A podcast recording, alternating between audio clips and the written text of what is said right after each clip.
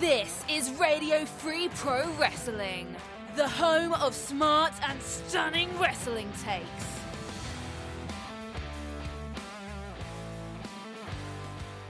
Ladies and gentlemen, welcome to this week's episode of Radio Free Professional Wrestling. And what a week for you guys to join us because we have a extra special episode this week as we have the voice of NXT UK, Andy Shepherd. We did an interview, me and David, last week when we're going to put it in here on the show today for you guys. I think you're going to enjoy it. But before we get there, my two co hosts, first, all the way from Peterborough in the UK, David the Smart Mark and my other co-host from that second city, the Windy City, Jake from the Windy City. Gentlemen, how are you doing? Unfortunately, it is a we are in mourning here in the Windy City, considering that one of our one of our beloved athletes, I'd say part of the Mount Rushmore of Chicago sports, our beloved Patrick Kane has moved on and decided to uh, come back to his family in in the state of New York. That's New York Rangers. So as of right now, I'm still in I'm still in mourning mode, but uh, we're, we're trying to we're trying to move on and rebuild here in the city of Chicago. I've got every sympathy, mate. I, I was like that when Gaudreau and Chucky left the Calgary in the close season last season. Teams never seem to recover from losing their best players. so uh, yeah, I, I I'd, I'd, normally be ripping the complete backside out of you and taking the mic, but I've got every sympathy for this one. I feel about Calgary is too, yeah. But I'm just, I'm just, I'm not uh, fully in mourning though. At least I'm relieved that we still have Jonathan Toews in the Blackhawks though. So yeah, he's still, yeah, he's, yeah, he's one quality player. yeah, quality player. Anyway, don't confuse Sean by talking hockey, mate. That's true. I'm sorry. What is hockey? I'm sorry. Oh wait a minute. I know how to make you guys feel better. Let's just go ahead and talk about what happened this past weekend in professional wrestling. Ditto then. Gentlemen, what I want to talk about first is the title change that happened on Monday Night Raw as we saw the women tag team titles change hands from Damage Control to the unlucky tag team of Becky Lynch and Lita with a little help from Trish Stratus. Gentlemen, what did you think about the main event from Monday Night Raw from this past week? I thought this was a pleasant surprise. The company did a better job presenting this main event by pushing it early and often after doing a poor job with the last week's Austin Theory versus Edge matchup for the U.S. title. With the, with the babyface duo winning the titles with a little help from Trish Stratus uh, clo- closing the show on a high note. I'm not sure what this is leading to for WrestleMania, but it's interesting that it's interesting that on this on the other on the other side we see Ronda Rousey and Shayna Baszler are being simultaneously pushed as a tag team on SmackDown. Uh, this has made me second guess my assumption that uh, this could be leading to uh, Lynch, Lynch, Lita, and Stratus facing Damage Control in a six woman uh, tag team match. But but yeah, I mean, I'm kind of sad that uh, Damage Control lost the tag titles because I, I love those three. But maybe this could lead to something much more interesting going into Mania. But uh, hey, I mean, I'm a Trish Stratus guy all around, so it was so so it made me pop when I saw it live on Raw when she came out. So, yeah, you pretty much summed it up. You haven't left me with a lot of a lot of meat on the bones there, um, Mr. Jake. I can see a six way for the titles at WrestleMania. I'd agree with that 100. percent I'd have been happy if Trish Stratus and Lita had won the tag team titles and Becky Lynch got sacked went back to Alaska or wherever island or wherever she came from and was never seen near a wrestling ring again. But hey, you know, that's just my personal, really genuine dislike of her. But yeah, uh, Lita, you got the nostalgic pop. You're absolutely bang on. They can bring her in for WrestleMania for that nostalgia pop. And as I say, uh, put, why didn't they put Trish with her just for a couple of months? It wouldn't have hurt rather than Lynch having metal around her waist again. But hey, yeah, you covered it there. Six ladies in WrestleMania. I think you're right. It's incredible to me that Trish and Lita are now 47 years old and definitely do look better than than how than what I do right now. well, just imagine how I feel. You know, Jim, and I was thinking about this while you guys were talking. We could see a triple threat for the women tag team titles as you have that team of Ronda Rousey and Shayna Baszler versus Damage Control versus Becky Lynch and Lita. You could do that. Now, granted, I would rather see the three women where you have Trish and Becky and Lita versus Damage Control. I feel like that would be a more entertaining match. Yeah, you can invoke the uh, the Freebird rule and in terms of the women's tag side. Yeah. So, yeah. And Damage Control would be a perfect sort of group to have the Freebird rule, wouldn't they? Mm-hmm. Yep. You know, I was kind of surprised they didn't do that from the start. Once they got the titles, they never did, did that. That's Mm. because we're better bookers than they are. Yeah, at least we have a common sense here in Radio Free Professional Wrestling. So, and we know, and we know, and we know from history. So, Yeah. and, and I, I don't know if some of the writers, if any of the writers backstage, even know who the Freebirds are. Yeah, that's a good point. that is a really good point. Yeah. Free birds, who are they?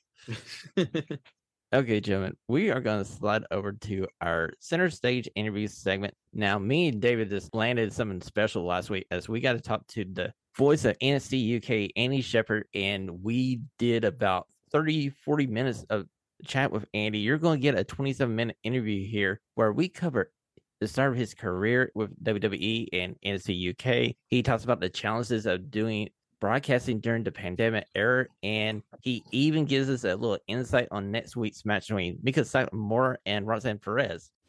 Radio Free Pro Wrestling proudly presents Center Stage. Help David and Sean welcome this week's guest to the show. Ladies and gentlemen, we have a very special treat for you this week on our center stage interview segment. We have the great honor to have the voice of NXT UK, and yes, I want to still say the voice of NXT UK, even though it's been off the air for about five months now. I can't believe that, but Andy Shepherd is on the show with us. Andy, how are you doing today? guys. It's great to be with you. Thank you for inviting me on. I'm great. I'm great. I'm talking to you guys. It's it's a it's a great day. Oh, bless you. Thanks very much. you are looking well. Thank you very much. No, it's it's, it's been a it's been a, a great start to the year. Um, you know, and I think we we were just talking before we started rolling on the record, and you know, so much happening in the world of pro wrestling to to have enjoyed recently, but also to look forward to. Yeah, absolutely. Go on, Sean. Start us off. When I was going back and looking up information for doing this interview, I kind of forgot that you were the ring announcer for the very first UK tournament back in 2017. I'm like, wait a minute, yeah, you did that. And I went back and watched that tournament. I remember you saying that was the very first time you did any ring announcing whatsoever. Yeah, I mean, I, I I'll be completely honest with you, and I, I can be honest now. I blagged. I blagged the hell out of that. Um, so before that, you know, leading into that tournament, know, I, I was I was presenting shows. I was the, the the anchor, I suppose the Americans call it. You know, the guy who fronts the show and talks and does all that kind of stuff. But I had started a, a dialogue with WWE. I'd been I'm a producer as well. I'd been making a sketch for James Corden's Late Late Show uh, backstage at a WWE event here in London with James's parents and um, got talking to some of the producers there, and I, I said to them, like, yeah, hey, if uh, if I wanted to get a show roll through to someone, how how would I do that? Anyway, got put in the right direction and sent through, uh, you know, some examples of my work at that time. I remember this this was back in middle of 2016, so there's no UK WWE. There's a very speculative um, connection there, but uh, a dialogue started with with the guys at WWE, and fast forward a few months, the UK tournament get announced. So I think it was December, early December. I got a, I got a call from um, Michael Cole saying, "Hey, you know, do you want to be a part of it?" I was like, "Yeah." And then he said, "Have you ever done any ring announcing?" And look, in this business, you, know to always say yes. And you know, I'd hosted boxing shows, and I'd been inside the ring, talking, interviewing uh, a boxer, a fighter. So in my mind, I'm like, yeah, yeah, that's that's. I'm kind of a ring announcer. I'm in the ring talking. So I just said yes. I just said yes. And Cole took a big old risk on me.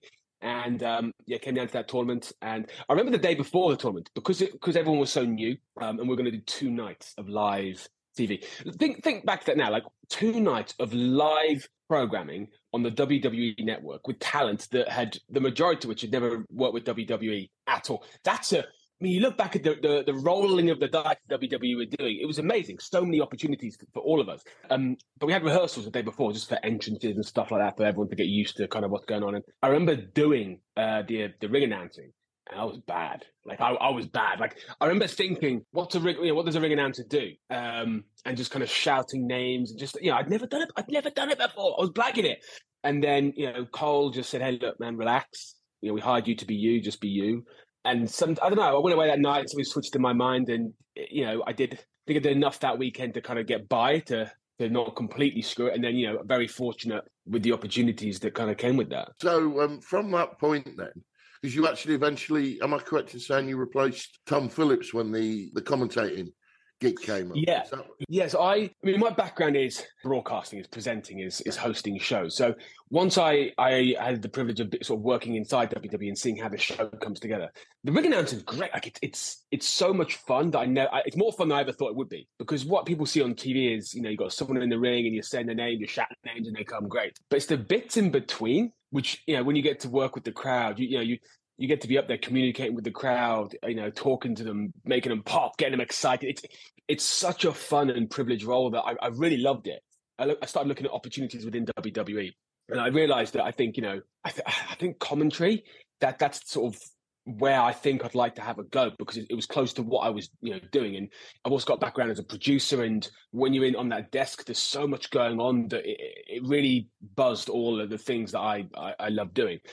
So I started practicing and with the help of like people like Tom Phillips and Vic Joseph and Jon Quasto and stuff and you know just just just working. Just, just watching matches calling stuff sending it through to the team and getting feedback and you know every now and again you know people get moved to raw people get moved around and you know there was a space on that desk and yeah man when I got I remember literally when I got the call like I was I was trembling I can't think of another time another call for another job where I've been so excited and so happy, but also so nervous because, again, just like the ring announcing, I'd never done commentary. And when I look back at some of the first things I called, it's rubbish. I mean, it's, I mean, you know, and it's one of the commentary is one of those things that, I, as a sports fan, and particularly pro wrestling, I've watched the product for. Like for years, I love it. I'm passionate about it. But I'd never really studied the commentary. You just you enjoy it and you know it's adding, but I, I, up until I started looking into it more, I'd never really broken it down. And it's it's such an art form, and it's it's it's tricky to to sort of adjust to things and things like that. So it's a real learning curve. So when I got the call saying, "Hey, um, you're going in the seat, you and Nigel," uh, I was excited. Man, I was I was nervous. Well, Mr. McGuinness is one of my all-time heroes. So at least you have Blue Peter in common as well. I d- he's a he's a big Blue Peter fan. And look, Nigel, I I love Nigel dearly. I talked about the guys who helped me in, in the in the build up to me sitting in that seat. But you know, Nigel throughout that entire process, I couldn't ask for a better wingman, man. Like Nigel, you know, Nigel helped me in so many ways. He's he's such a good guy. He is he's yeah, he's amazing, Mr. McGuinness. I mean, one one of the dynamics of this show, and I will let Sean Sean pop in a minute just because um, is that Sean and myself are both fans of classic British wrestling. Now, Nigel coming from Yeah. Hammerlock was one of my all-time heroes, one of my proudest moments. I'm an ex-squaddy, Andy, and my wife on an evening phone call, one of the rare phone calls I got to make to my wife, she turned around and she said, "Oh, by the way, I've had this um, email from America from this Mr. McGuinness fella." about his DVD, and I nearly passed out over the phone. I'd done a full tour of Afghan, and my wife got an email from Nigel McGuinness because she'd ordered me as a, as a welcome home present his Last of McGuinness DVD, and he'd taken the time because she'd explained about me, you know, just write her an email for me, and I could have killed her at that moment. Eh, no, Nigel is he's he's such a such a good guy, and I've got I've got so many thanks to give to him. He's um he's a very very very special man indeed. You know, and the one thing I like about you and Nigel, your chemistry is so great. And it took me a while to figure out you guys were hardly ever together just because of the pandemic. So, what kind of challenges were you guys facing being like transatlantic? mate. It was you're completely right. So I I got to sit in the comedy uh, seat for the first time. I think it was Coventry, and they were the last tapings before the pandemic. And I think we would normally tape six shows over the two days, and I think we taped four, maybe five that time because we were going into I, I, can't remember we were going into um, WrestleMania or something. There's a reason why we taped a few less shows that time. So we recorded those shows, and then the world locked down. Everything locked down, and you know for a while I was you know doing links links from this very sofa that I'm sitting on now for NXT UK. And then when we got to come back from the BT Sports Studios, yeah, I mean people uh, i don't know if people get into the country or if you know it was, it was super hard but yeah we me and nigel had to had to hook up um remotely. And for the first few tapings i wasn't even on the bt sports studios floor. I'd turn up i'd have to go about three floors up from where the action was sit in a sound booth and me and nigel were, were linked up and we'd have like a little uh, video call going on to see each other but other than that we're talking through um through the headset and it was it was weird it was weird because uh, there's so much I think that goes into commentary. You know, where you know if you're going to say something, give them a little tap or you know, those little pass offs. There's little physical things you can do if you're together, which I think help the smoothness. Um, me and Nigel didn't have that privilege for a long time, but it kind of became second nature. And when Nigel did get to come over here, it was early last year. It was amazing. It was great. It was just so good to have him next to me. I could I could smash him in the ribs halfway through a match, and we could just you know it it was it's yeah it's, it's so great having him there. But from a technical standpoint, I know when they were setting up those recordings um, at BT, there's a lot of work that went into making sure that our monitors, despite being thousands of miles apart, our monitors were showing the same thing at the same time, trying to get you know a delay on it to make sure our audio was set up. So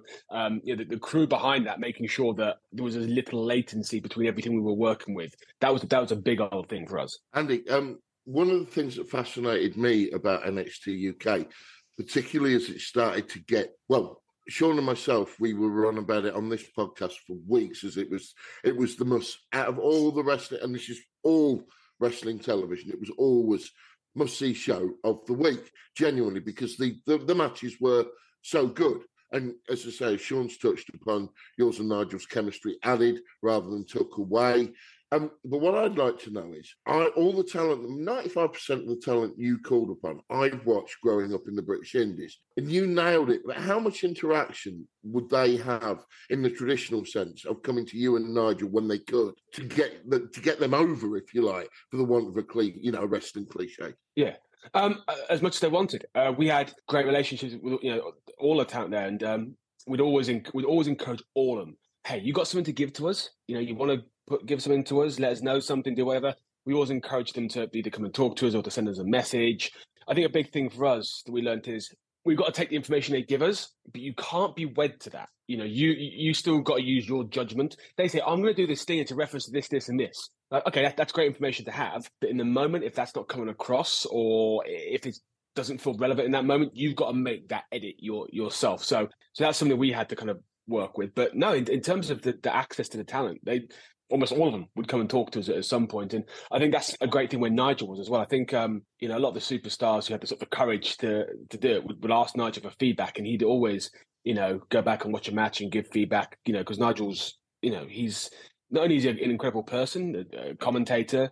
But, you know, a lot of people maybe forget what a performer he was. He gets it. He gets it. He gets it, and he know you know he knows all he knows he's a fountain of knowledge. So I, I, think the talent having access to someone like him to come and you know even just run a couple of ideas by him. You know, I, I, know sometimes Nigel will go and sit with some of the guys when they're trying to work something out, and uh, you know they they pick his brains, and you know having Nigel McGuinness work with you uh, from a creative standpoint, just offering a few things in there, it's only going to make it better. It really, really does. I remember that set of times you were talking about. I feel like you guys were heading into like NXT Takeover Dublin. They were talking about doing the first UK takeover outside the UK. And unfortunately, the pandemic hit. I felt like you guys were firing all cylinders, and that was like the moment where I felt like you guys were ready to take that next level up. If you feel like we didn't have the pandemic, you think NXT UK would have been even harder? Yeah, yeah, I think so. I mean, look, first and foremost, what what the talent did in the, the let's call it the BT Sport era, or the BT Sport Studios, what the talent did in that time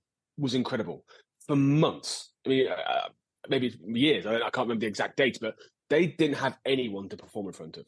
And then when crowds let in, there was a sprinkling. Yet they were putting on matches that, you know, honestly, match of the year contenders, match of the year contenders. And, you know, I, I, think that when you're in there as a performer, you, you feed off the crowd. You're pacing, you know, the, the way you're calling spots and stuff. Like, you know, I, I feel like the performers will feed off that crowd there. So when you take that away, it's got to be a completely different beast. So first of all, hats off to everyone who performed in that BT Sport era and and put on matches which which you know I'm biased, but I thought they were some of the best wrestling out there um, week in week out.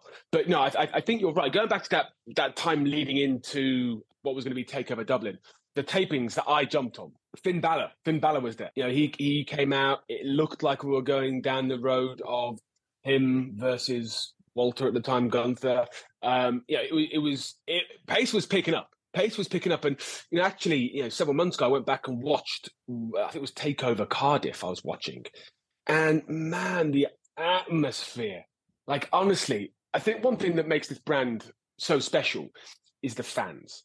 You know, the, the, the fans were so passionate, so unique, so vocal, um, unlike anything else sort of out there. Um, so yeah, I, I agree. I think if the pandemic hadn't happened, I, I think things like Takeover Dublin would have happened and I hope that it would have snowballed into you know a gargantuan thing. Which I'm, I'm hoping that's where they're looking at this NXT Europe thing, where they're going, okay, well, you know, we always want to get to that point, so we're going to take this hiatus and relaunch, rebrand it, and I hope it's going to allow those performers, um, those talent, to be on a stage um, and on a show that is. It's going to open a lot of people's eyes. I hope. You know, I hope so too, because that crowd, you're right, is something special, and at the point when NXT UK first premiered, I was really getting tired of the North American product. I was just going out looking for stuff to watch, and I just hadn't had the network.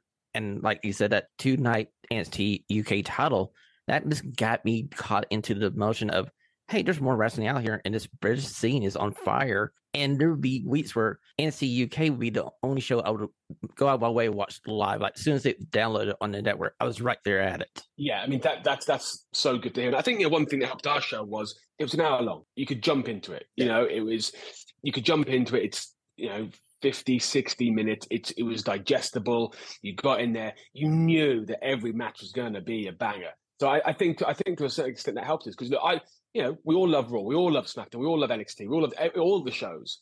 But sometimes you haven't got a three, two, three hour window to, to sit down. So, like, hey, look, you know, I've just had my tea. I want to sit down, watch some wrestling. Boom, NXT UK. You know, you're going to get bangers.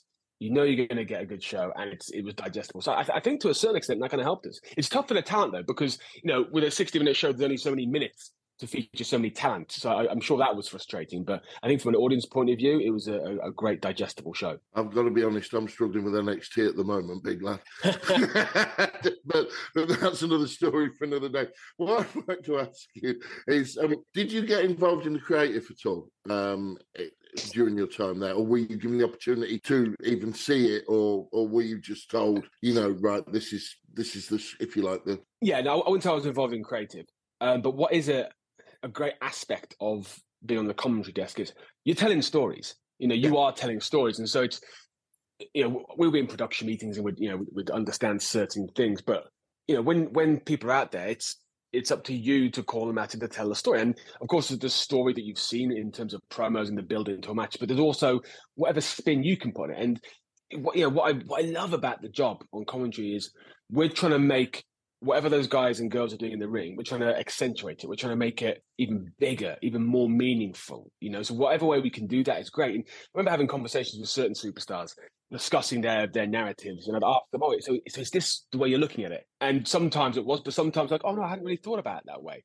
So it was those moments where us as commentators could put like a different spin on it or put a different layer. I always think of a story like an onion. You peel back an onion, there's different layers to it. You know, the top layer is just, you know, two people having a fight.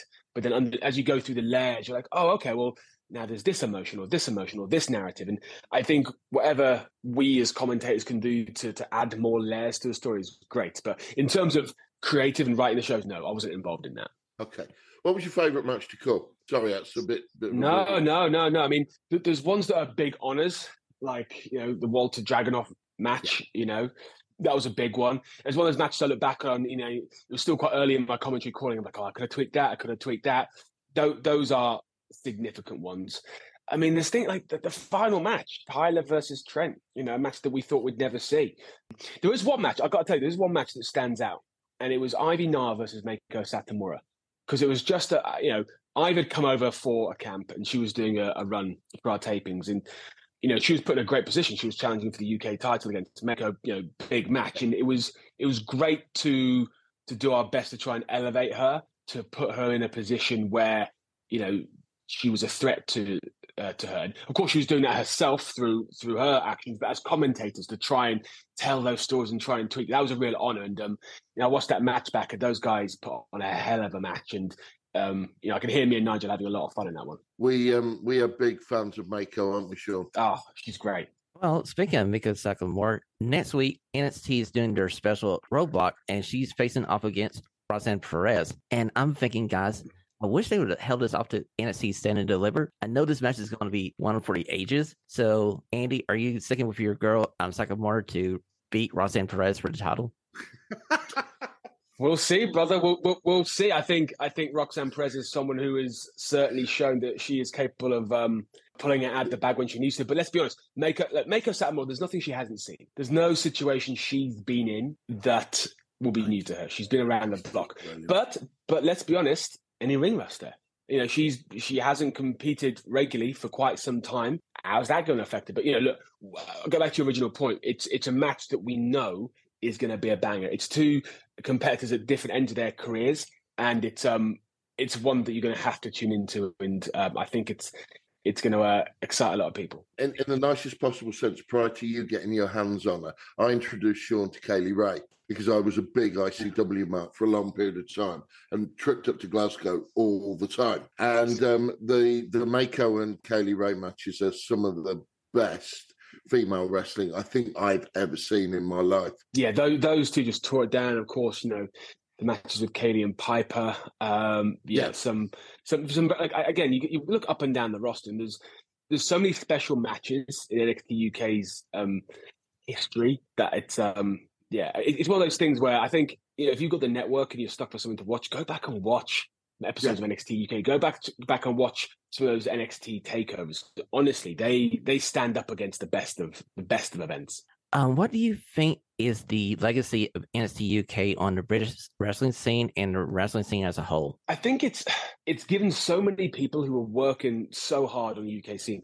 It's given them a livelihood and it's given them opportunity. You know, it's anyone who's worked on the indies uh, knows it's it's a slog, man. You, are out there, you're grafting, making a living uh, is is a challenge on the indies, and I think it's it's like when you like on the indies, like when you see a band that you love and you're seeing them in like in a in a venue for the first time, like oh my god, these are, these guys are great. I think when NXT UK came in and with, with the WWE, it, it, was taking those people who are really standing out on the scene and going, hey, look, we're going to reward you. Here's you know, we're going to help you pay your bills. We're going to give you some of the best training the world can offer you, and we're going to put you on a platform to open eyes, open other people's eyes to you, you know. And I think, particularly in recent months, you know, we're seeing a, seeing a huge influx of the guys and girls from the UK going over to the US. You just look, just look at NXT. You know, the, the amount of UK uh, talent that is now in there. Um, it's great to see Tyler over there now. Ilja's over there. I mean, look what Gunther is doing on the main roster. Rhea. I mean, I know she was US based, but she's come over and and, and utilized that platform. I, I think it really was um, rewarding the industry over here um, for everyone's hard work because then the industry it's it's it's such a unique and great one over here. We talk about the fans. The, the fans are, are a huge part of, of all these these independent, for lack of a better term, shows up and down the country. And yeah, I, I think that's it. I think it was showing that you know if you're a wrestler in the UK or Europe, that you can make a living. There's opportunity there. I think my greatest moment, actually, out of all of it, happened quite recently, and seeing Trent turn up on AEW television I I I, was so mate because I've, I've, met like, obviously like you said, not not probably your level, but I, I talked to I used to talk to Trent indiscriminately, um, randomly, and I always met him at shows, and he was again top fella. I'm sure you've got plenty of stories, but just to see him get on AEW television, I, I, I was on the ceiling that that particular night. I thought it was brilliant. Yeah, Trent's having some great matches right now. I mean, I've seen obviously had that, you know, he had some AEW, and um, I think he's doing some stuff with OTT. And, you know, he's got some, he's got some big matches lined up at the moment. So you know, it's it's an exciting time for him to go out there and, and show what you know what he loves doing. What's next for you, Andy? What's next for me? This weekend, I'm hosting the Floyd Mayweather fight. So I'll, I'll be down there at the O2 uh, doing that. Yeah, so I've got that. Um, there's a few other things, some stuff in the world of MMA, some stuff in the world of boxing. There's some really exciting things coming up uh, in the near future. So yeah, it's man, it's a it's a great time. And again, working in combat sports, there's so much jeopardy. There's so much excitement around it. You know, things can change in a split second in terms of what happens inside the ring or the cage. I'm, I'm very privileged to get to work in this industry and and um, yeah, and get to you know I get to be the voice to fans. You know, my job is to be there to host these shows or commentate on them, and you know, I'm just a fan who gets to be there, um, which is again like just I'm so lucky, guys. I'm so lucky. Before I hand you back to Sean, I've just got to ask you because this is something we're going to discuss on our regular weekly podcast. Um, what do you make of the Tony versus Ariel uh, Twitter Twitter fight because that's had us giggling this week. Yeah, I- I've got. I've seen some stuff. I haven't really looked. I haven't looked too far into it, but so I can't really comment on what they're what going back and forth on. But what I can say is, I love Helwani. Since Ariel has gone independent, as he calls it, um, you know, look, I, I love that there's no holes barred, and I think what Ariel Helwani's shown in the last few months is you don't want to get on the wrong side of him. You don't want to get on the wrong side of Helwani. You know, he'll call you out. Um, I've I've had the privilege of meeting Ariel a couple of times. Love him. You know, I'm I'm, I'm as long as well as pro wrestling. I'm a huge MMA Yeah. fan. So you know, I've, I've I've followed his work for a long time. So um, you know, I think Ariel's great at what he does, and I think his his interviews he does for BT Sport, those sit downs, some of the best wrestling content out there. He he we talk about the onion. He peels that onion back to to levels Yeah, I don't think anyone else is getting right now. Yeah, hey, hey, mate. You know, I loved your Bama work, so I love Bama. Um, uh, so you know, you get you get you get it from Thanks, there. brother. I've, I've been trying not to mark. You know, you know what I mean. Because I, I um I, I love BAMMA, and it's just a shame. Obviously, then you, you you've done a bit of Bellator as well, haven't you? Yeah, so so so I went. Uh, so BAMMA and Bellator kind of sister promotions for a while, and then uh, when BAMMA went by the wayside, uh, Bellator Europe kind of launched, and I, I did some of the shows for them. I got to do their Bellator 200 show over here as well, which was really Brilliant. fun. I got to work with Mauro. Mauro um, Ranallo was there for that. That was a cool time getting to meet Mauro um, at 200. Um, then yeah, been working. Uh, got to work with the PFL last year. So yeah, man, it's it's uh, MMA. It's it's um it's a it's a great sport to be involved in. You know, I know so many people in the industry. Um, and seeing them grow. You know, talk about the BAMMA days. That was a, you know, a, a big break for me when I when I got that show, and so many of the competitors and even the you know, behind the scenes people seeing them grow throughout the industry over the years is is um it's a beautiful thing. No, that's fun. Um, and, and to be fair, and I'm just gonna be, you don't have to comment on this. Um, you've worked with Mauro, and he's not stormed off in a hissy fit, so you must be good. Mar- Mauro's great. Like you look at what Mauro's doing. Yes, he's man, he's calling the biggest fight. Yeah. I, I, I, I, you know, I, I love Mauro. I would actually love to see him on AEW, um, but that's just my personal opinion. Andy, one final question here for you. Heading into like Clash at the Castle, I was thinking, oh hey, this would be a perfect time for them to sister it with a NXT UK takeover. And I was like, I didn't know the news of like the agreement between B- BBT Sports and WWE was ending. Do you feel like they should have done at least a, like a swan song for you guys? Well, I, I think when Clash of the Castle got announced, everyone was like, "Oh man, do you think we'll get something? Do you think we'll get something?" And I think, you know, I- think a lot of people sometimes think that you know when you're working within the company, you, you get a big insight into what's to come. A lot of the times we don't. Like you know, when dates are announced, that's when a lot of us are finding out. You know, there's very little like, "Hey guys, in three months' time we're going to announce this thing." It's like we find out when everyone else finds out. But I think everyone everyone fantasy books, don't they? And when Clash of the Castle was announced, like, man, wouldn't it be cool if, like, on the Thursday or the, you know, the Friday or Saturday day or whatever, there was some kind of NXT UK takeover or something or the whatever. So I think a lot of us would have loved it. Of course, you know, of course, would have loved it. Um, but as we, as we got closer, obviously, it wasn't going to uh, appear. But I, you know, I think I went to, to Clash and I thought it was an amazing event. You know, so um, but yeah, look, of course, of course, would have loved to do something. If anyone says, "Hey, do you want to do a big go somewhere?" Of course, the answer is yes. Yeah. Well, Andy, I want to say thank you for joining us on our show. It was a privilege to have you. Go ahead and just plug your social networks for us and where we can find you next, my friend. Uh, you can on my social stuff, Twitter, Instagram. I got a TikTok. I'm not on there much, but um, yeah, Instagram and uh, Twitter. I'm at Andy Shep. I got a website, the Andy Shep. the, there's stuff on there. Just go have a look. I've got a podcast on there as well. So have a look. Uh, but yeah, look, you know, I'm, I'm. It's always. I, I love communicating with um the fans. I've got to say, you know, of all the sports I do, the pro wrestling fans are the most passionate, and it's always great communicating because at the end of the day, we're all fans of of this this art form, you know. So it's always great hearing from people and and touching base. And again, yeah, I'm not sure when this podcast's going out, but I'm due to be the Floyd Mayweather show uh, this Saturday against Aaron Chalmers, um, and then yeah, some some very cool things coming up um, in the next, in a, well, the short short term. Which uh, follow me on the old socials, you'll find out about them. Well, Andy, thank you once again and Godspeed to you. Have a great rest of the year. Thank you, guys. Thank you for having me. Gentlemen, what do you think about the interview we just had with Andy Shepherd? The guy is super humble, super great. It was a very entertaining hour of chat with Andy last week, David.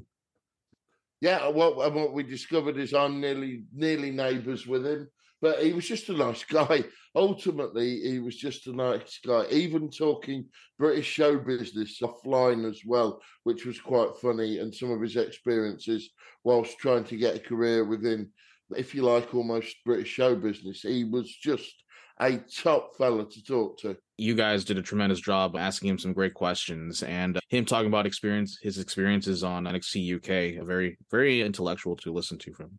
So, Jim, let's go ahead and talk about this right now. What is your favorite memory from NXT UK? Ooh, I mean, it's there's a ton, man. I think for me, it's like every time Walter is on the show, it just makes me it makes my eyes beam because like NXT UK, like uh, like for several years, like it's been like neck and neck for me as as far as like my favorite show to the regular NXT. I think for me, hands down, my favorite match was on October 29, 2020, and that was during like the that was during the pandemic like that was the peak of the pandemic. It was it was the epic showdown between walter and ilja dragunov. And and considering considering that was an empty that was an empty sound stage and considering how you can you can feel walter's chops and yeah, chops from like like a like several thousand miles away but you can still you can still like feel it that it actually went went to your chest instead. It, they they left it all in the ring for the uk title and and damn it's like th- those both just knocked it out of the park. It was a slobber knocker as we as i tip my hat to jim ross on that and the commentary team was just incredible with andy there as well. So yeah i mean that's like that's definitely my favorite moment. Yeah andy talked about this and i would echo that i would also add in there and again with regarding the interviews it was interesting to see his role in this because he wasn't the commentator I will always remember the the, the, the Blackpool weekend that kicked NXT UK off because it had me guessing of who who was going to win, and I I would have never picked Tyler Bate for that that particular weekend. And obviously, it was for me, it was always going to be about Pete Dunne, which it was, but they did it very cleverly. And I also that was a great weekend. And obviously, Andy was in the was ring announcing that weekend, and he he, he was talking to Sean and and myself about you know his perils of learning to ring announce as well.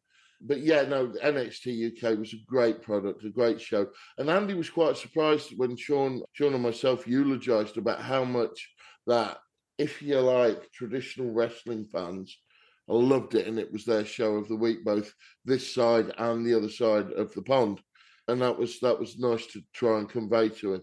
Well, David, you know, my favorite moment probably would have to be Jinny versus KLR for the NXT no Women's there. title. I kind of hate myself for not throwing this into the interview last week because we could have settled this little debate between me and you about that one time when they had the uh, gauntlet match and I accidentally didn't pick Jinny to win it and you just gave me all kind of hell for it. To be fair, to be fair, the interview went well. If we'd have mentioned Jinny at any point in that interview, you'd have just gone to pot thinking of Jinny. So it was probably a good thing that you didn't, Sean. Okay, well, I just want to throw that out there anyway, but just saying. Yeah, you you and Jinny are not a good combination. It's time for the stunning six questions. All of the whys and what have they done now. Hopefully, Sean and David can make sense of it. Okay, ladies and gentlemen, we are sliding over to the stunning six questions this week. And gentlemen, let's see what stunning question number one has in store for you. Okay, gentlemen, I'm going back to AEW television from last week.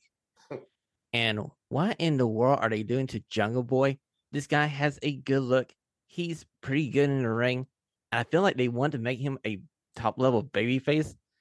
But boy, they don't know how to book a top level babyface because they make him look like a dum dum. I think that's an understatement. At this point, I just don't understand what they're trying to do because like if if if this is going to be if if Jungle Boy, if they want him to be the the next top level baby face, they're just not doing a good job just showcasing it. Because look, they made him so stupid. That this is my pet peeve about this is my pet peeve about modern wrestling it, it's like you know today is wrestling and you know it, it doesn't happen all the time but it's when baby faces are booked to be stupid. Like we've seen this a lot with johnny gargano unfortunately in in nxt but the thing is here is that you know we saw you know we we saw jack perry attacking christian from behind and you know like trying to uh, and he brought out the two chairs trying to trying to give him a Con-Chair-To and the thing is is that he just took his time just like rallying off the crowd, the the crowd noise, and he should have just been focusing on on Christian. It took him like a few minutes before, you know, Christian gave him the low blow. It it was just it was just really bad, and you know, it's like I think I think this is like an overwhelming issue that I see about AEW is that they they like to uh, they like to give like you know potential baby faces and they like to put them into the cream of the top but they just don't give them they just don't maintain that momentum for them and they just book them in some random spots like oh it's like like with that too with with jungle boy and as well with with ricky starks in this in this weird kerfuffle with the, uh, the the jericho appreciation society. So it's like hey like like they do a great job like you know with the heels like you know booking them with the heels but as far as is like you know baby faces getting their getting getting their revenge it's just that it's so it's just so like amateur level second rate minor league booking it's just it I, I just don't get it at all but but jake jake jake you're talking about Meltzer's Booker of the Year. He's no, you're absolutely no. We're we're, talk, we're talking about a low bar here. I mean, we've seen. Gedo. We, we we've seen yeah, Gedo win true. it so many years yeah. though. Uh, so. yeah, that, that's that's the point. That's like calling me I win the Wrestling Observer newsletter for the uh, oldest podcaster on Radio Free Professional Wrestling. There isn't anyone else I'm up against. You know, yeah, you're right. But no, Jungle Boy, you you actually summed it up in your in your statement there, Jake. And, and this is a point that they don't get. You, he's a babyface, and he attacks the heel from behind. Babyfaces don't attack heels from behind. So you've got confusion there already because he's doing something dirty. But they've shown consistently that they can't book baby faces properly. He's another one. He still can't promo. He's got one of the worst promos in AEW. Yeah, he's athletic. He's got the build. He's got the gimmick. But they've dropped the ball. You mentioned Ricky Starks, Jake. You bang on build him up, give him a world title fight. He loses. Ah, what should we do? We'll chuck him back in the lower mid card where he can have some confusing feud rather than keeping him around the upper mid card. So he's looking for another title shot. They have not got a clue how to book baby faces, and it lets the product and it lets the company down. Sean, I feel better now. Well, hang on a second before we leave this topic here. Okay, I understand that they want to try to play Jack Perry as a conflicted babyface, but if you look at everything that Christian Cage has done to him in the past six months, he should be past this conflicted babyface stage and be to more of a piss off babyface stage. And what they should have done was have him have that little moment of hesitation, then just let him be like Roman Reigns being the Sami Zayn with that chair. Mm-hmm. Yeah, exactly. Like I just it's just like it's been going on for like s- such a while uh, christian bullying him. Like at what point is that we're going to see that see that rage from from jungle boy? They they haven't really like executed that yet so. Okay let's slide over to the second standing question. We're still talking about aew tv tony khan tweeted out hey tune in this wednesday. I have a big freaking announcement. Gentlemen what do you think of said announcement? And did you feel sorry for Adam Cole like I did? Because I felt like he just pulled Adam Cole over, go like, "Hey, you guys like Adam Cole? Adam Cole, tell them what this, the the announcement is." You know, we did this as well when when we revealed that we're going to have Andy Shepherd on the show, and I think we did a much better job doing, doing that type of announcement. That load of old pony. That's all I've got no matter. Load of old pony and trap. Yeah, yeah, I yeah, I mean the the way that Tony the way that TK just like, oh, I have this great announcement to make, and I'll just hand it off to to Adam Cole just just to give it yeah, just to give it all away. I mean, I don't know. I think I, maybe it's like TK didn't feel the confidence that he had when he like and just felt like oh he, he just felt a little nervous when he came out and announced the Forbidden Door or the or the Ring of Honor purchase. He's, it was it was probably was seen the first episode knows it's a pile of shite. Yeah, for yeah, probably yeah, but yeah, I mean, as far as like Adam Cole, I'm I'm happy that he's coming back in the ring, but uh, to have him just yeah, just yeah, I'm happy that he's coming back to the ring, but to have him announce this blockbuster announcement, which turned out to be well, pretty much like a like another copy of a Roads to the Top, which like we we've oh. seen before. Oh, good. More, yeah. If it's as good as that, Jake, we're in for a treat yeah, like like we're in for a treat and all that. And hey, the thing is, is that this is the thing is, is that this is coming after when when Power Slap is done. So this is coming after uh, Dynamite Dynamite on the on the 10 p.m. slot. So I don't know. Like I'm curious how it's gonna gonna look, but uh, to consider this like a blockbuster announcement, this is just far from it. And yeah, I mean, I, I don't know. It's like Tony Khan just keeps doing this and saying that he's gonna have like he's gonna have a, a major announcement when when when there's a couple things like we haven't heard we haven't heard a, a, release date yet for the for the video game. We we haven't heard it like when are we gonna when aew is gonna have some shows in the uk like there there's something some other like newsworthy stuff that is that people will want to hear about soon and to have that is just like pretty under it's just very underwhelming you just mentioned it jake tony khan the businessman he only has to look at Clash at the Castle and the way the SmackDown and Money in the Bank ticket sales have gone over here. He books Wembley Arena. He Jesus, he could book. He could probably get away with book, booking a small outdoor stadium.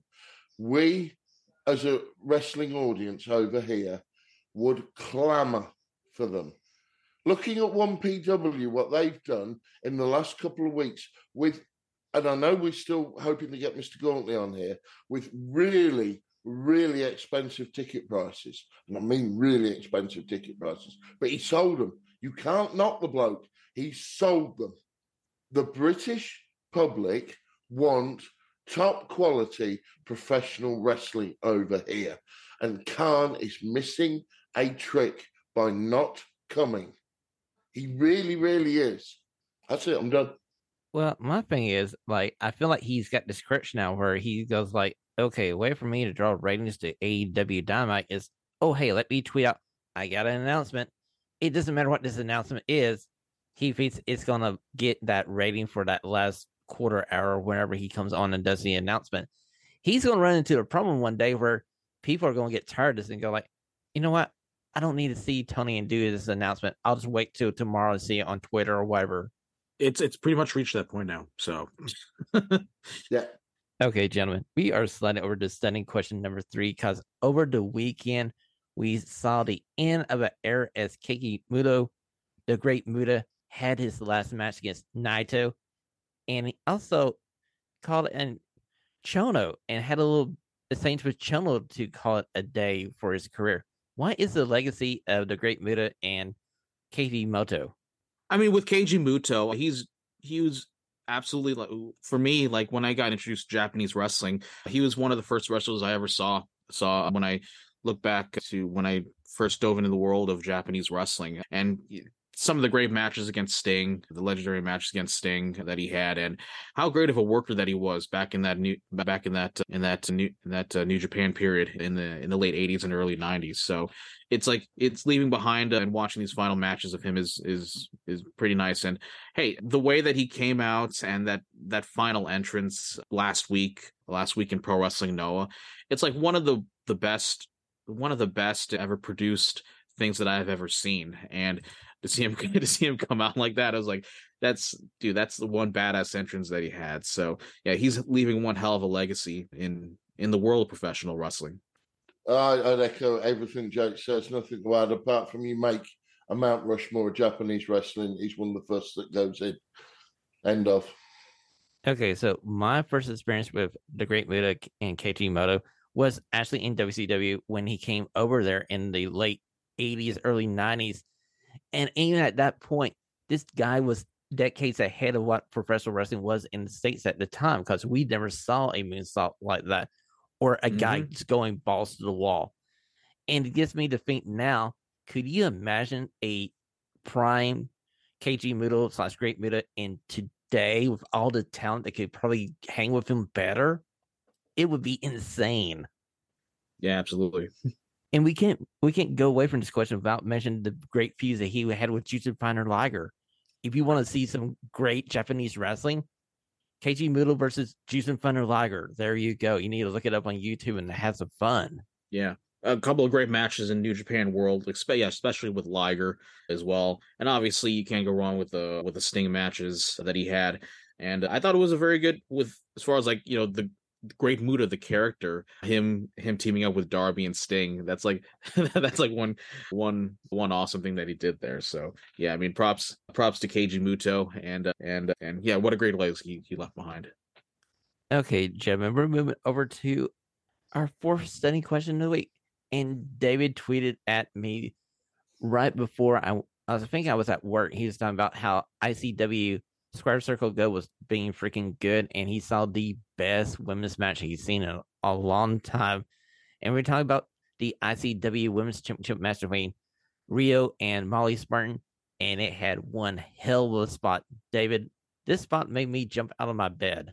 Yeah, I mean, well, yeah, I, I, it is, it is the best women's match I've seen in a very, very long while. Molly Spartan, champion, Rhio over here. This is the UK. Rhio, she's from Preston in the northwest of England.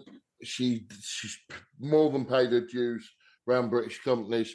Her gimmick is she's double hard for those that you know, i.e., she can't, no matter what she, to quote the Shawn Michaels uh, gimmick, she she'll take a licking and keep on ticking. And I, the garage in Glasgow is a venue that I've visited many, many times and know it like the back of my hand. Great, intimate little venue for professional wrestling. The crowd are on top of the the, the ring. That some of them are standing, some of them are seated. They let their feelings known. It's an adult product and the crowd in their chants will, well, the commentator is known as, who's a Scottish comedian, a bit like a young Billy Connolly, is known as Billy Effin Kirkwood, and he commentates as such. But anyway, long story short, Molly Spartan, who looks a little bit like Viper, Doudrop, if you will, whatever you want to call her, it was the champion going into this. And I didn't expect a title change here, I'll be honest.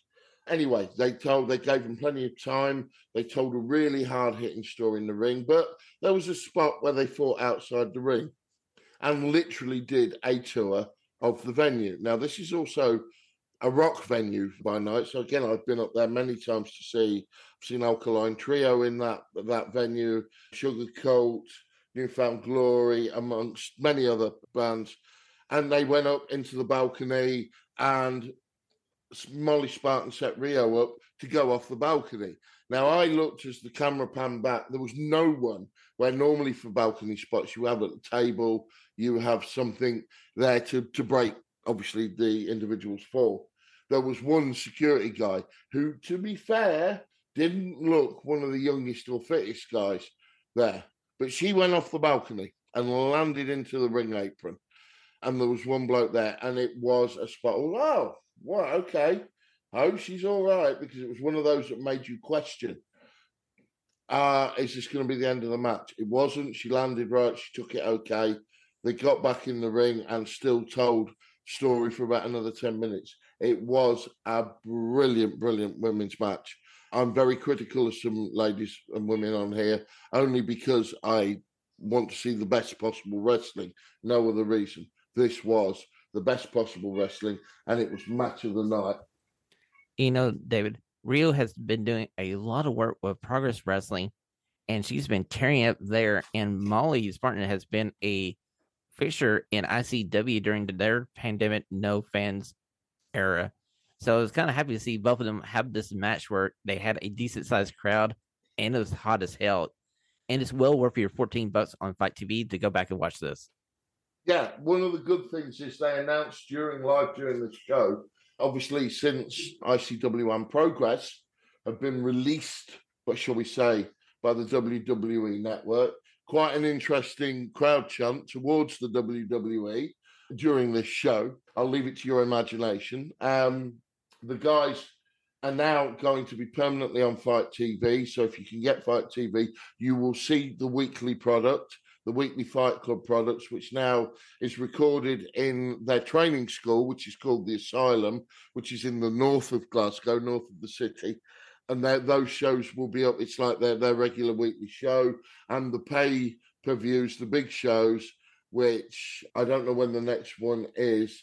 Off the top of my head, but they're going to be available for a reasonable price. I have to say, I paid a reasonable price for FITE TV for this UK wise, and it was it was worth the money. It was an entertaining show. I was about to say that. Uh, do you think they're in a bet uh, that ICW and uh, some of the other some of the other promotions are are in a better spot right now that, that now that they're not in the WWE network and they're in a and they're in a more like you know bigger like like somewhat like similar platform on FITE TV.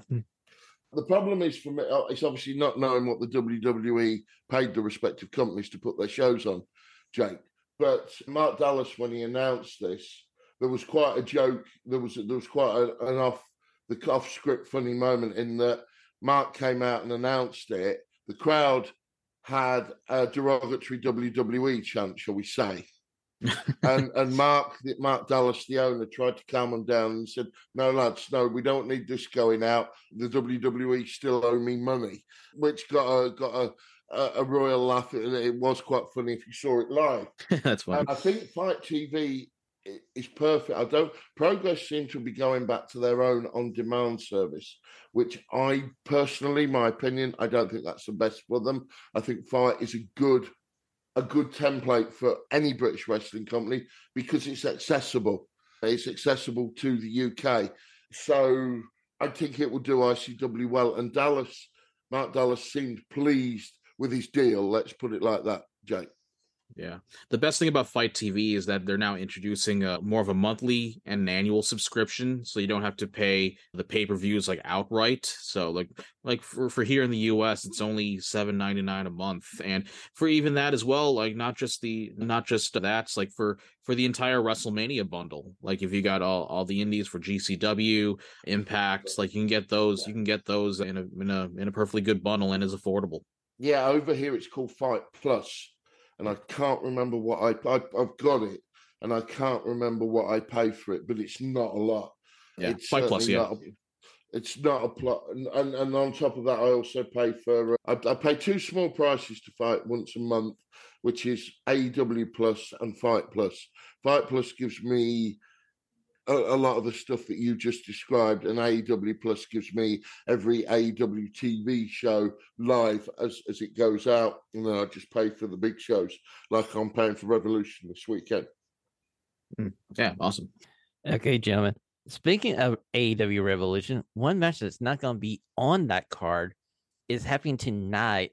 Is the face of the Revolution ladder match, and gentlemen, who's coming out of this match as the face of the Revolution? This will be an interesting match. My heart, for me, my heart goes to Konosuke Takeshita, but I think in my head was probably going to say, probably going to see Sammy Guevara come out as the winner. But I would love to see, you know, Takeshita continue to have to ride off the, the momentum that he has.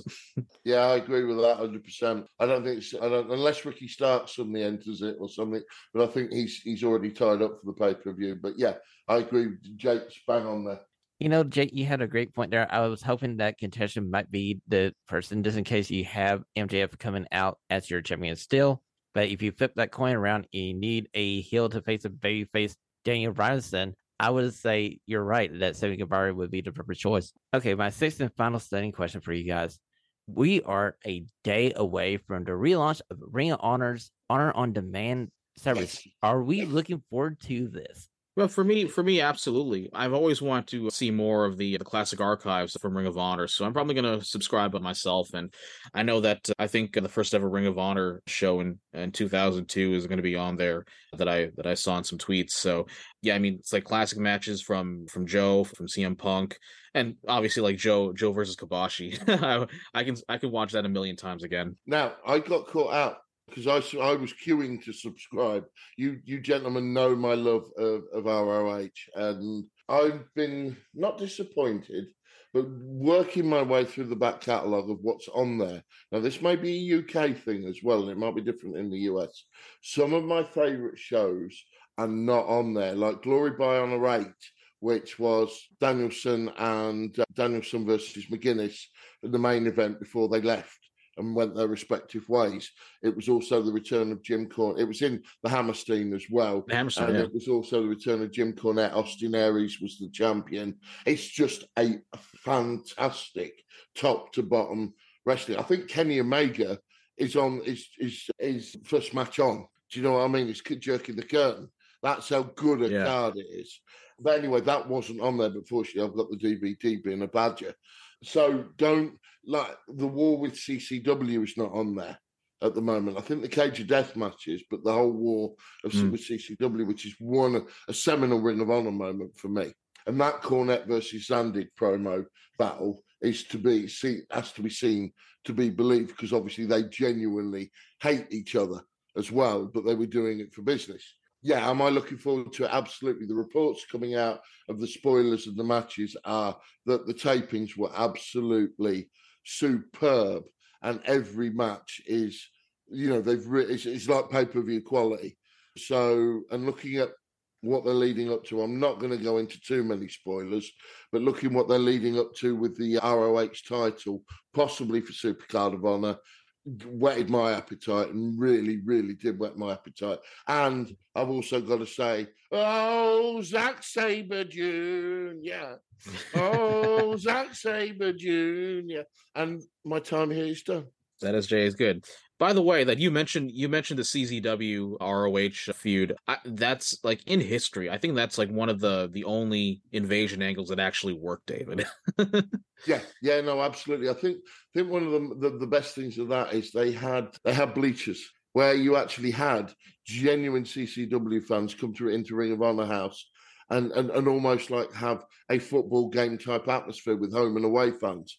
And some of it is just just wonderful with the wrestlers actually being play able to play off their respective fan bases in in some of the buildings. But yeah, I I don't regret any penny for the the Ring of Honor the Ring of Honor on the app. And as I recall, like Danielson was a was a full blown heel at that time. He And was, he- and- and, yeah. and the story in that of Danielson of them trying to recruit Danielson and Dan, Danielson actually turning his back on Ring of Honor during it, and the savior was from an unlikely source, Yeah. which was homicide.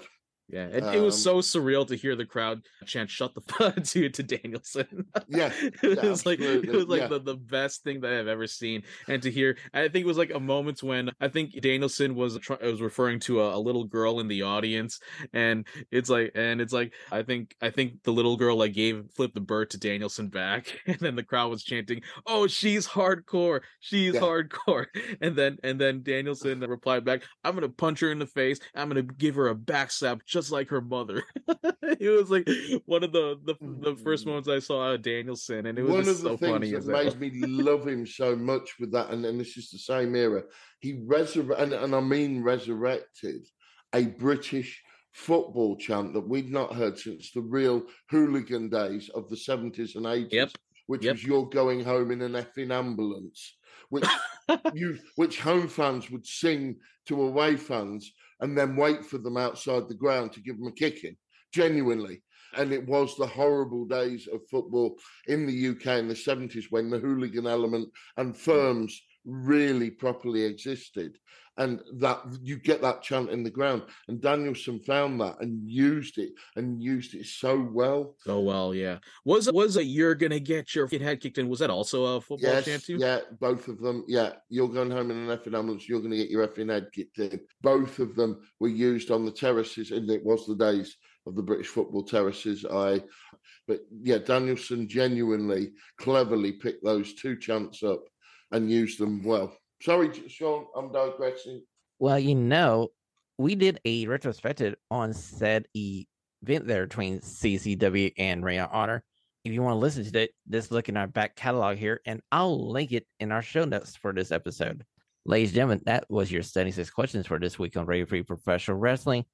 It is time for the main event as we decide who gets to face the quote unquote the Churchill Cup champion Randy at WrestleMania. Gentlemen, let's decide who faces Randy as we decide who's going to win these matches at AEW Revolution. I'm going to start with the first match here. We're going to the six man tag match that just got announced this past Friday on Rampage, as it's the House of Black versus the Elite. Jake, we're going to let you have the first pick.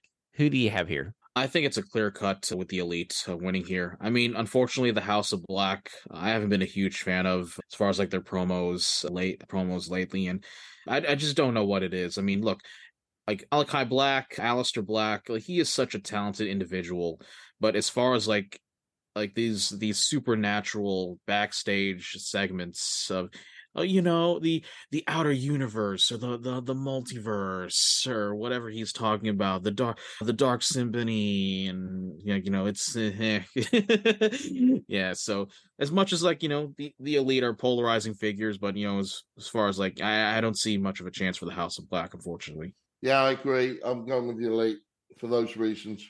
Okay, so David, you're taking the you're taking the elite as well. Yep. Okay, I'll be the one to go out on the limb here. Let we represent the House of Black, and I will select House of Black to beat the elite. all right Okay, gentlemen, let's go up to Ricky Starks versus Chris Jericho. Now, the caveat here is the Jericho Appreciation Society is banned from ringside. And what else did we think uh, was in that contract that Chris Jericho signed but didn't read? I don't think we didn't hear much of it outside of that really Okay, Jake, who are you picking here? Are you taking Chris Jericho or are you taking Ricky Starks? I mean, if they don't, i- i- if if it's not going to be Ricky Starks, then I then pretty much give up on this. So it's like pretty much the the so pretty much the the boat has been sailed. Pretty much so. I I'm but I, I'm I think I'm more confident that uh, Ricky Starks going to finally come out of the shell of the feud of the JAS. Yeah, I agree. Starks to win with Jericho getting his heat back after the match when JAS could come back, come down to ringside and kick the snot out of Starks for winning. Okay, gentlemen, if Ricky Stark doesn't win this match, he just needs to show up at WrestleMania weekend, either at Stand and Deliver or on night one of WrestleMania. Go like, hey, can you sign me? Because this other company doesn't know what the hell to do with me. Yeah, yeah, you're right. Okay, let's slide up to Samoa Joe versus Wardlow for the AEW TNT title championship. Gentlemen, did we see a change here, or does Samoa Joe continue his reign of terror? I'll let you go first, David. I'm going to go. Yeah, I do see a change. I think Ward. I mean, Wardlow has to win this again. Wardlow has to win this, so I'm going to go with Wardlow. I Yeah. like Joe, but Wardlow has to win this. Otherwise, again, they're wasting talent. Yeah.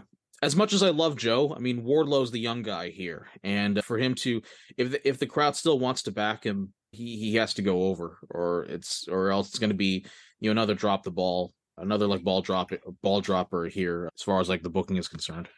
You know what, gentlemen? I agree with you because it's just like Ricky Starks. If you don't go with Wardlow, you might as well just decided not to sign to another contract. Because I mean, I like Samoa Joe just like all you guys do. I feel like Samoa Joe's a great wrestler, but right now we need to rehab this Wardlow character, make him back into the killer that he was right before that match with MJF. So I'll take Wardlow to re- to get his TNT title back. The thing about like Wardlow is that uh, why do they still have security guys uh try to try to clobber him? it's like they have to be the the stupidest group of security guards that I've probably ever seen. I mean, like, dude, gimmick, I dude, yeah, dude, it's like my freaking my freaking college security is much more. It's like much smarter than this. You know, Jake, if I was one of those people, I'll just look at Tony Khan like, thanks for the money, but I'm going to the exit. yeah. Okay, gentlemen, we are going up to Jon Moxley versus Hangman Adam Page in a Texas death match. And I think there's a oh, theme here at Revolution. It's like there's a certain pick that should happen, or why do we have this person in the company? So, David, Jake, who wants to go first here? I'll let Oh, David no. go first so he can so he can let it let it vent it out. thanks, So. Thanks, mate. Meltzer's Wrestler of the Year versus Hangman Adam Page in a Texas Let's Bleed a Lot match.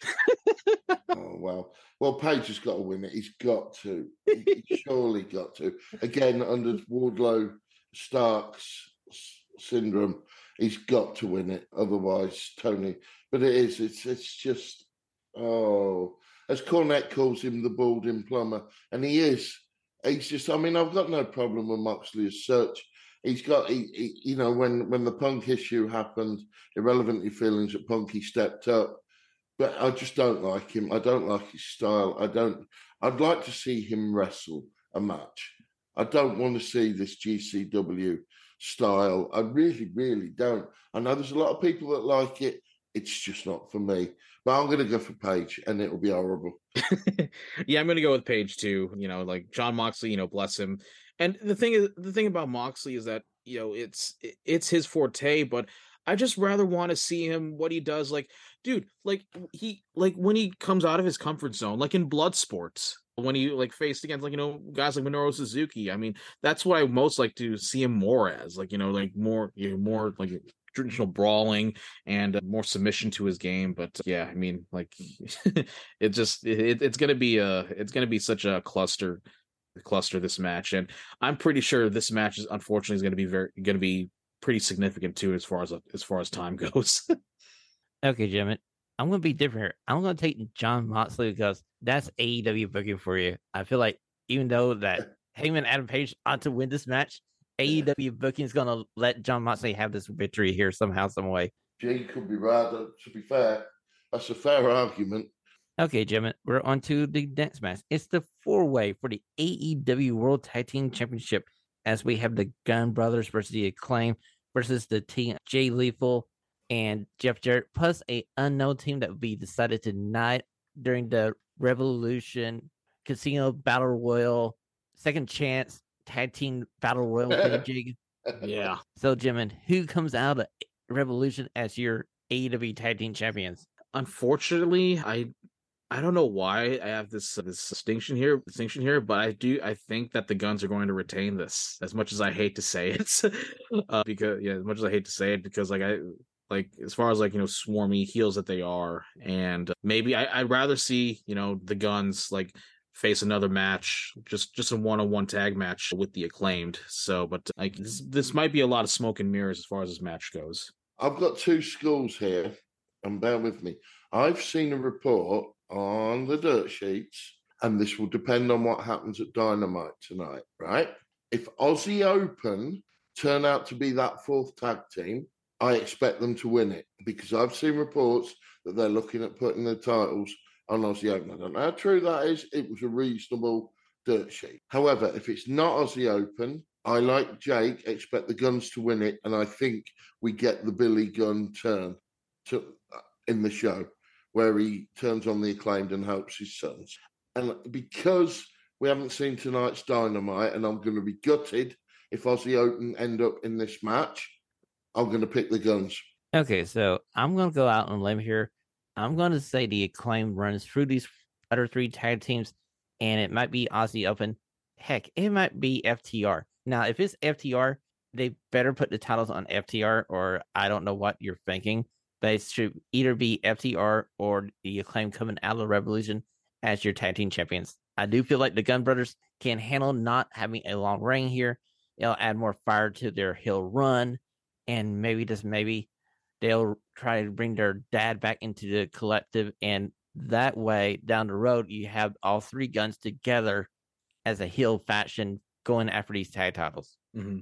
Yeah, that can make sense. I really hope it can be FTR as yeah. part of this four team. Yeah, obviously. Yeah, but they obviously. have to. They have to go over. So, yeah. Well, will the books allow it? Yeah. Will the books? Will the bookers allow it? So that's the thing, though. Here's a possibility that it's probably gonna be. It's probably gonna be far outreaching and probably not going to happen. Could we see a chance that we'll see the Hardy Boys maybe uh, come back during this oh, period? That'd be good because Jeff's clear, isn't he? Yeah, Jeff's clear. So. Oh, Jay. Okay, Jake, I like where your head is, but personally, it's too soon, and I want to see it just yet. I don't want. I want Jeff Hardy to be in the right mindset. I want Jeff Hardy just to have some time away from professional wrestling. If it's better for him to be away from professional wrestling and have a better life, I'm all for that. Yeah, sure. Yeah, absolutely. Yeah, I, absolutely. And I think I well look. I'm thinking back at it now. You know, Matt Hardy's kind of in this weird delectum with with a Stokely and, and Ethan Page. So, well, who's um, Matt? Is it who's Matt got tonight on Dynamite? Matt's, oh. on, Don, Matt's on Dynamite tonight, isn't he? For a title match, which I don't think he's winning, but I'm sure Matt's on Dynamite tonight. He's facing against Hook tonight. That's it. Yeah. For the FTW, for the FTW champion. Yeah. Yeah. Yeah, which obviously I don't think that's going to change hands, but we could, you know, it, it's a chance to get Matt over more face as a face again. But anyway, sorry. Go on, Sean. Two more. Okay, so I'm going to go to the what they decided to be a three way match for the AEW Women's World Championship, where really, honestly, it should have been just a single match between Saraya and Jamie Hayter. But we have Ruby Soho versus Saraya versus Jamie Hayter. If Hayter doesn't walk out here as the AEW Women's Champion, I'm going to freaking write by myself. Jamie Hayter retains. Like, uh, there's there's nothing else can be nothing else can be said really. So if it, it, it, it if that's not the case, then you know they they're they're really they they I need some of their uh, some some of the coke that the coke that some of them are taking. Yeah. Allegedly. Alleged, allegedly. yeah, uh, they've Hayter has to retain. Saraya has been a, a million disappointment really, really has. Soho, no. Hayter retains and they build towards Hayter at Britt later on. So let's um, yeah, let's discuss this a little bit. With with Saraya, I just don't know what she's trying to do. I mean like like they they we she just tried so hard to put over, you know, to be to be presented as a baby face. But the thing is, is that she just tries to present herself as that, oh, I'm from the WWE and and and I'm better than these women. And as like, oh, I'm a superstar. And I, I just don't understand what she's trying to get at as far as her promos. It's like it's it, and and unfortunately she can't back it up in the ring. So uh, like it's been like a like I was so looking forward to to this run for Saraya, and it, it's just it's just so incredibly disappointing to see how how much she has to like devolve herself into. My opinion. Yeah, yeah, for yeah, for me, it's it's almost personal because World of World Association Wrestling, the company she grew up with, lives just up the road from me. The, the, I know I've met the Knight family on many, many occasions. All of them, including Saraya. She was. I'm going to try and put this nicely, was hugely, hugely talented. Hence the initial page that we saw in the WWE. What's gone wrong? I really, really don't know, but it's certainly not the girl I've seen grow up and develop into being a world world stage professional wrestler. And what she's producing at the moment for AEW is poor, both in the ring and on mic. So I, I fear for this match. I fear for Hayter, who's a talent hopefully Ruby and Hayter can gel, and Saraya can find some semblance, some semblance of ring losing the ring rust, but Hayter to retain. It's uh, you know it, it it's uh, you know it will be what it is. You know, honestly, when I'm looking back over the last six months of, of seeing Saraya in AEW, I feel like they signed her and they really didn't have a plan. They're like, "Ooh, she's available. She's ready to come back. Let's sign her up and they literally didn't have a good idea. They debuted her. She had that promo where she was trying to be a babyface, but man, that was a hill promo. I just wish they would decide which side of the coin she was going to be on and just let her be her. Mm-hmm.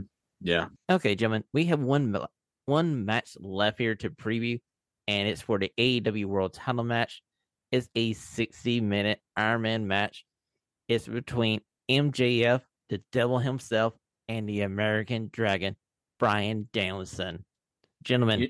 Yeah, I mean, I I gotta say that look, we we look as far as MJF, like I think this is we're gonna we're gonna see MJF shine as the wrestler because like we've seen we've seen him done like done tremendous stuff in the ring with small matches, especially his match against Darby last year, and how in as as gifted as he is as far as like a character, a villain, as a promo guy, he he's very to me he's very under underrated as an actual wrestler and he can he can do yeah he can do actual technical wrestling too and and i'm really looking forward to this match and and as far as like you can't go wrong with danielson obviously. So i think this is the the moment where MJF shines as a as an actual wrestler and people are to have his doubts about him but I think he's to prove people wrong in this match. So and yeah as far as far as that but I do I, I think it's right now it's it's too early to take the title to take the belt off MJF because he's just so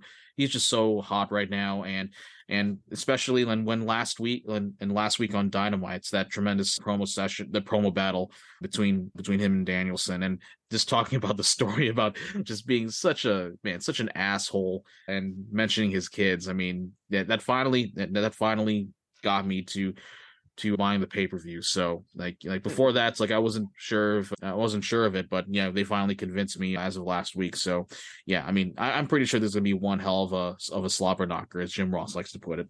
Yeah, I'm going MJF. There has to be MJF. I think Sean that means you'll need a tiebreaker for me and Jake because I think we've agreed on every every match on the card. But I'll let you just quickly check. It's interesting what you just said that last piece, Jake, with regarding buying the buying the show. I I purchased it a few weeks ago, but I I, I actually thought about whether I'm going to buy this one or not. I bought every single one that they've done so far, be it the early days on ITV box office, and then when they moved to FITE, having the fight this is this has been like as far as like in history this has been their their weakest build to a pay-per-view i mean yes. that's that's that's one of the that's that's one overwhelming issue that i kind of had to this like you know like i love i still love the weekly programming but it's just that you know trying to building trying to build up to a pay-per-view they haven't necessarily done a great job as of you know so far 100, like 100% and you mentioned the weekly programming the weekly programming ironically it'd be interesting to see tonight's show. I think the weekly programming has been some of their poorest stuff over the last three to four weeks. They need a big one tonight to get to get bums on seats. But however, I bought it, and we we'll see. Yeah, you know, you know, gentlemen, my pick for this match is going to be the American Dragon Bryan Danielson. Just for the simple fact that I feel like it might drive MJF into this insane heel character that he's trying to make himself into.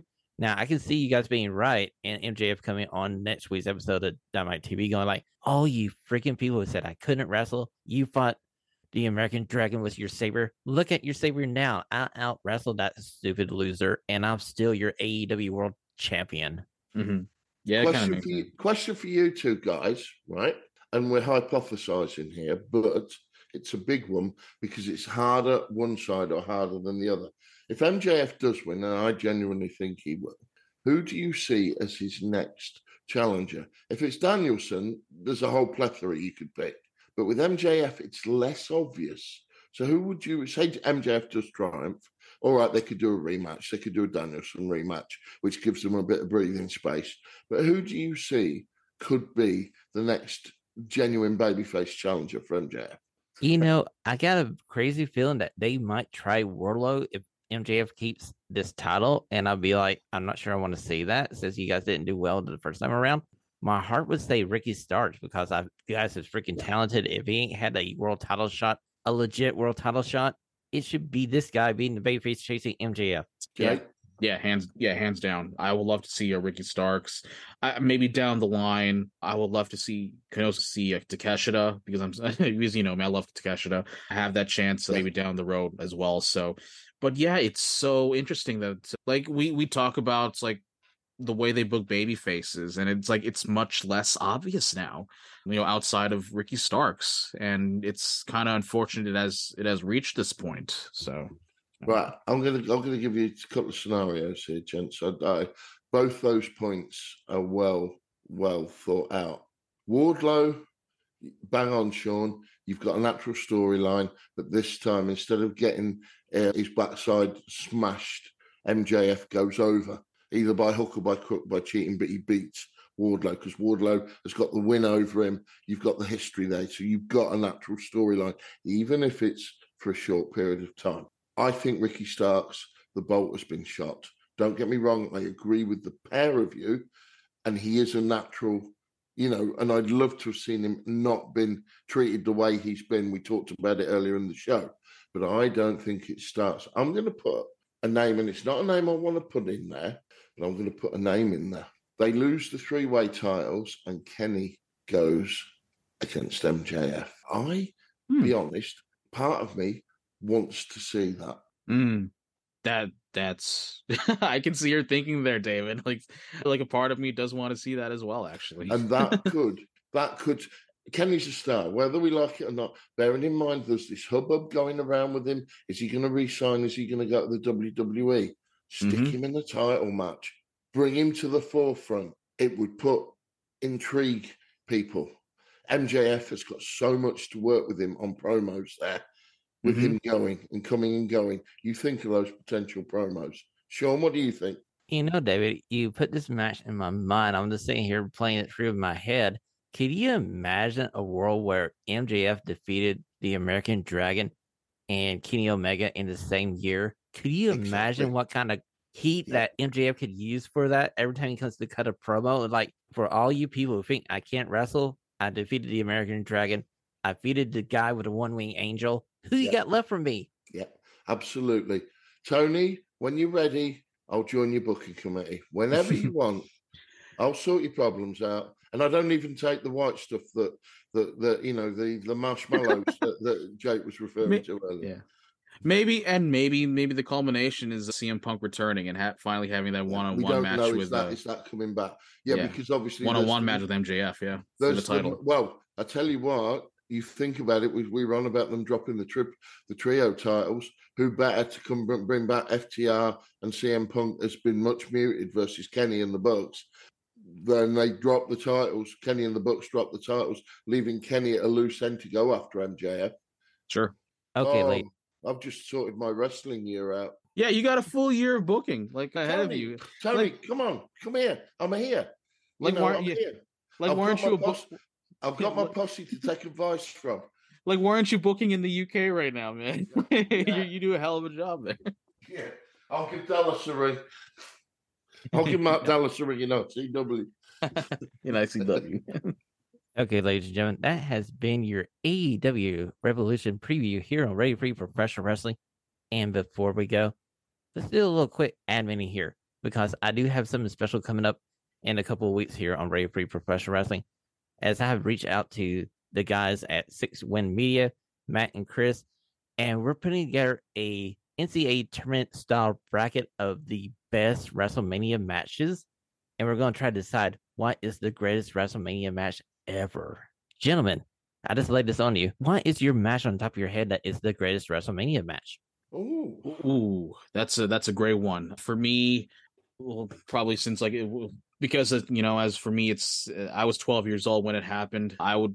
I would I would say for me it's Undertaker versus Shawn Michaels the first match at WrestleMania 25. off the top of my head, and I'm going to say this and then think of about half a dozen more. But for me, Flair, Shawn Michaels in the I, I Love You, I'm Sorry retirement match that wasn't a retirement match. Yeah, yeah, that's definitely there. If we're gonna say top three, I'll say Undertaker, Shawn Michaels, WrestleMania 25.